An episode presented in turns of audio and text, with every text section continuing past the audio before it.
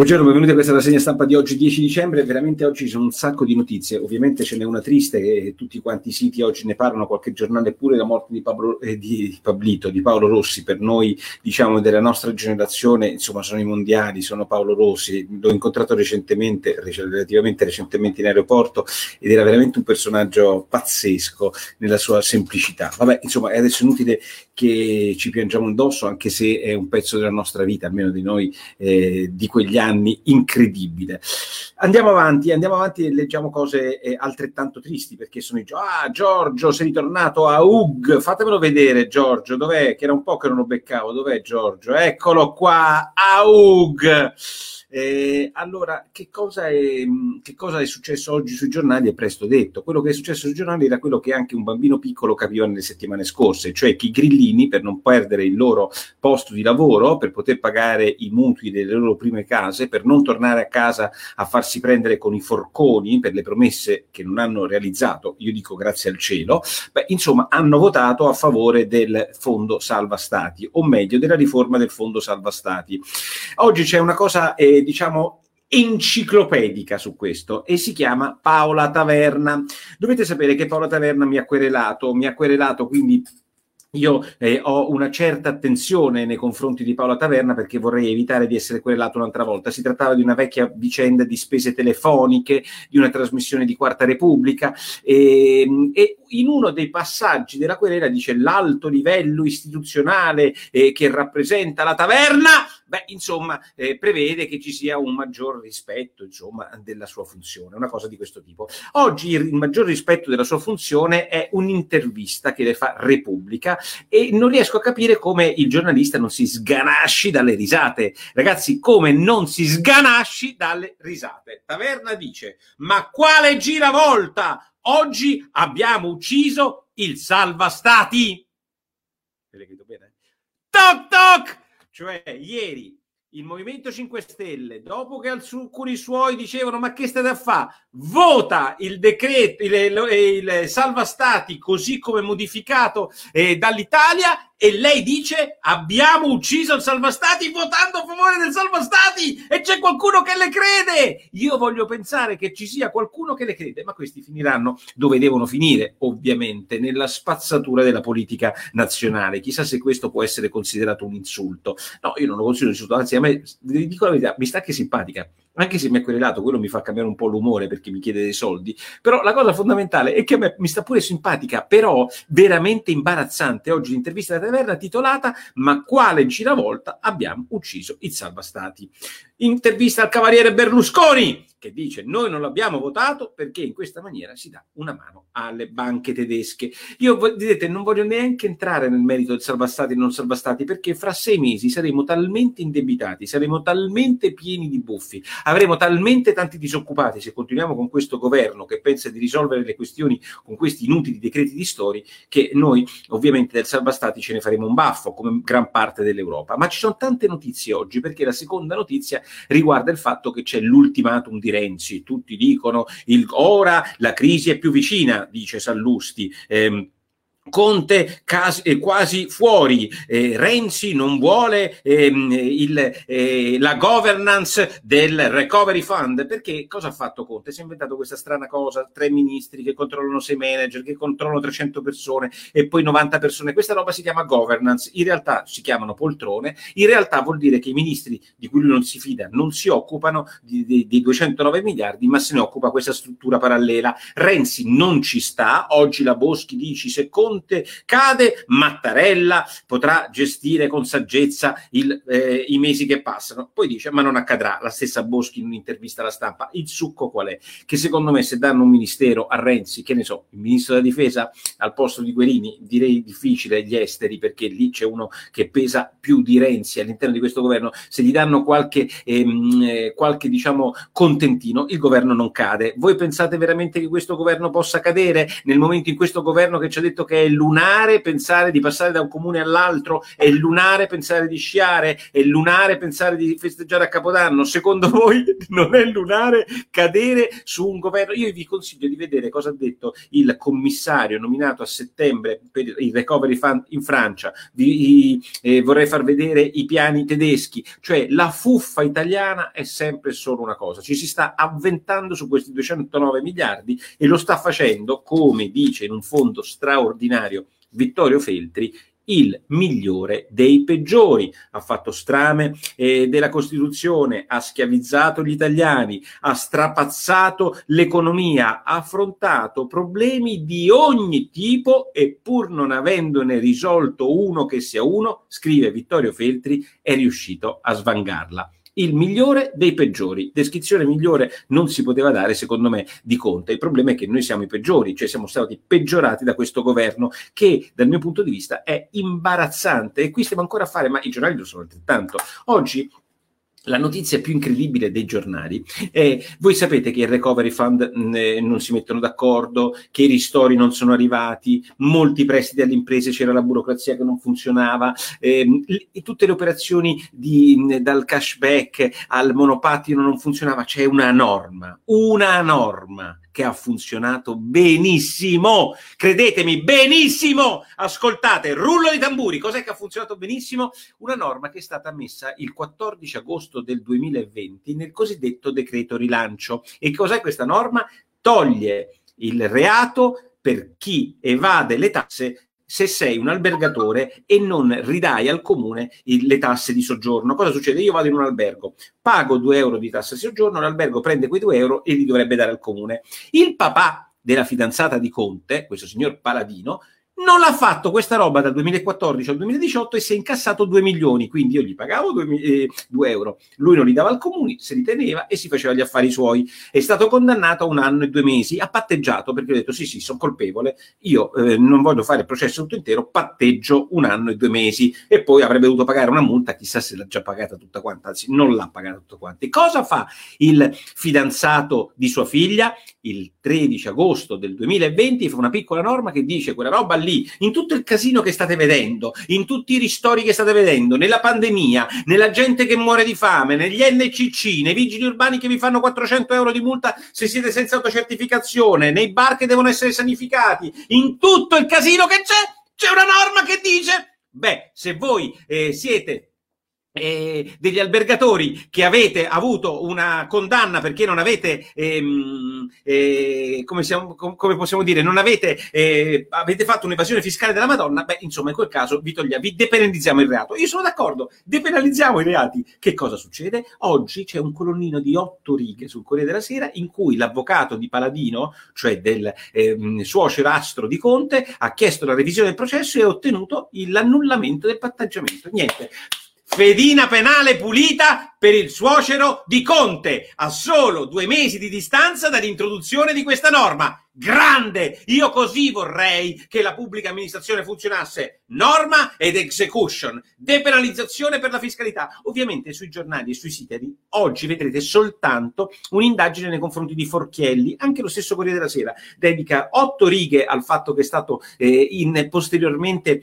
come possiamo dire, condannato il suocero di Conte e invece ne dà 30 al fatto che un finanziere che si chiama Forchielli, che non è proprio filo governativo, secondo ehm, l'Agenzia delle Entrate avrebbe eh, le sue sedi all'estero sarebbero state fatte per occultare ehm, eh, fiscalità è soltanto un'indagine, un verbale, non c'è neanche una sentenza di primo grado, non c'è un rinvio a giudizio, non c'è niente. Però diventa il grande evasore. Il pezzo oggi del Corriere predica bene, razzola male. Nel frattempo il suocero di Conte ha visto la sua condanna cancellata da una norma del 20 agosto, del 14 agosto. Ma voi vi sembra normale? No, ma vi dico, vi sembra normale? Ma noi che merde di giornalisti siamo? Ma voi pensate che domani ci sarà lo scandalo sul fatto il suocero di Conte è stato, mh, mm, gli hanno pulito la fedina penale? No, non ci sarà niente, niente. Io invito i miei amici, così come oggi Giordano fa un pezzo straordinario sulla verità, le eh, siringhe di Arcuri. Io, io, mi fido di Giordano perché un cronista eh, scrupoloso. Sostanzialmente Arcuri, quello del miliardo e due di mascherine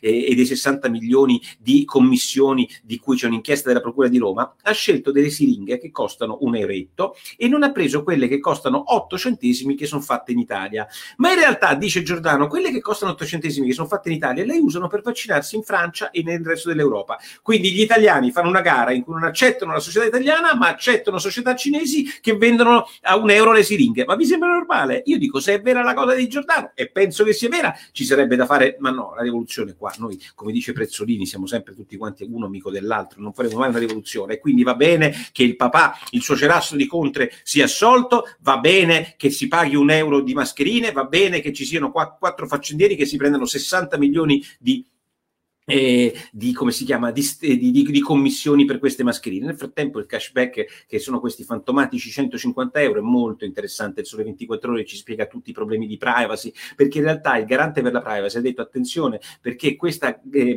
applicazione fatta dallo Stato lede potenzialmente in maniera gravissima i diritti di libertà dei singoli. Io penso che la privacy sia una cosa importante, penso che uno possa anche rinunciare alla privacy se lo fa volontariamente, ogni giorno lo facciamo sulla rete, beh insomma Google non ci paga nulla per farlo, Facebook non ci paga nulla per farlo, Instagram non ci paga nulla per farlo, Twitter non ci paga nulla per farlo, lo Stato ci dà 150 euro, ma siamo noi che paghiamo noi stessi per avere i nostri dati. Insomma, in questa specie di grandissimo equivoco si trova eh, l'opposizione al cashback, che peraltro non funziona perché l'applicazione dello Stato non funziona. Stamattina io ho provato a usare in realtà un'alternativa all'aeroporto che si chiama Satispay, non mi ha funzionato. Eh, mh, toc toc! A privati eh, avete un milione e due di persone, un milione e tre di persone. Se c'è il vostro logo all'aeroporto di Milano e io vado lì e provo a pagare con quello e non ci riesco, beh, insomma, mi fate dire che eh, anche i privati non sempre siano veramente dei fenomeni. Ehm, aeroporto di Milano sopra.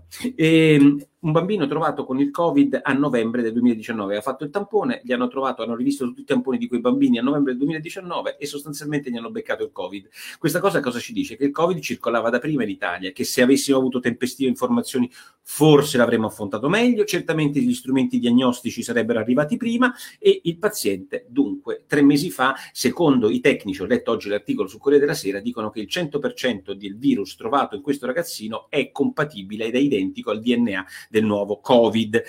Ma eh, in realtà i cinesi, dice Repubblica, stanno dicendo che il Covid è nato all'estero, cioè probabilmente in Italia. Ma perché siamo morti? Perché se voi prendete l'intervista eh, del Guardian, scusatemi, la prima pagina del quotidiano Guardian, l'inglese Guardian, vedete Boris Johnson e Ursula von der Leyen Boris Johnson e Ursula von der Leyen e quando vedi quella foto già capisci con chi stai. Io lo dico, guardate, senza nessun anti-europeismo. Vedi la baronessa von der Leyen con la bandiera europea e dall'altra parte vedi lo sciatto Boris Johnson con la sua simpatica faccia da delinquente mm, e con l'Union Jack e mi sta più simpatico Boris Johnson. Ma non è questo il punto. Adesso questa è una piccola digressione. Voi vedete quella foto e sotto il Guardian, che cosa dice il Guardian? Dice che ehm, Ursula dice stai lontano, tra virgolette, perché dobbiamo mantenere distanze di sicurezza perché c'è il Covid. Ma perché siamo morti? Perché questa frase è una frase mortale? Perché il signor Boris Johnson ha preso il Covid e il signor Boris Johnson è immune dalla malattia, secondo quello che dice la scienza nel 90% dei casi.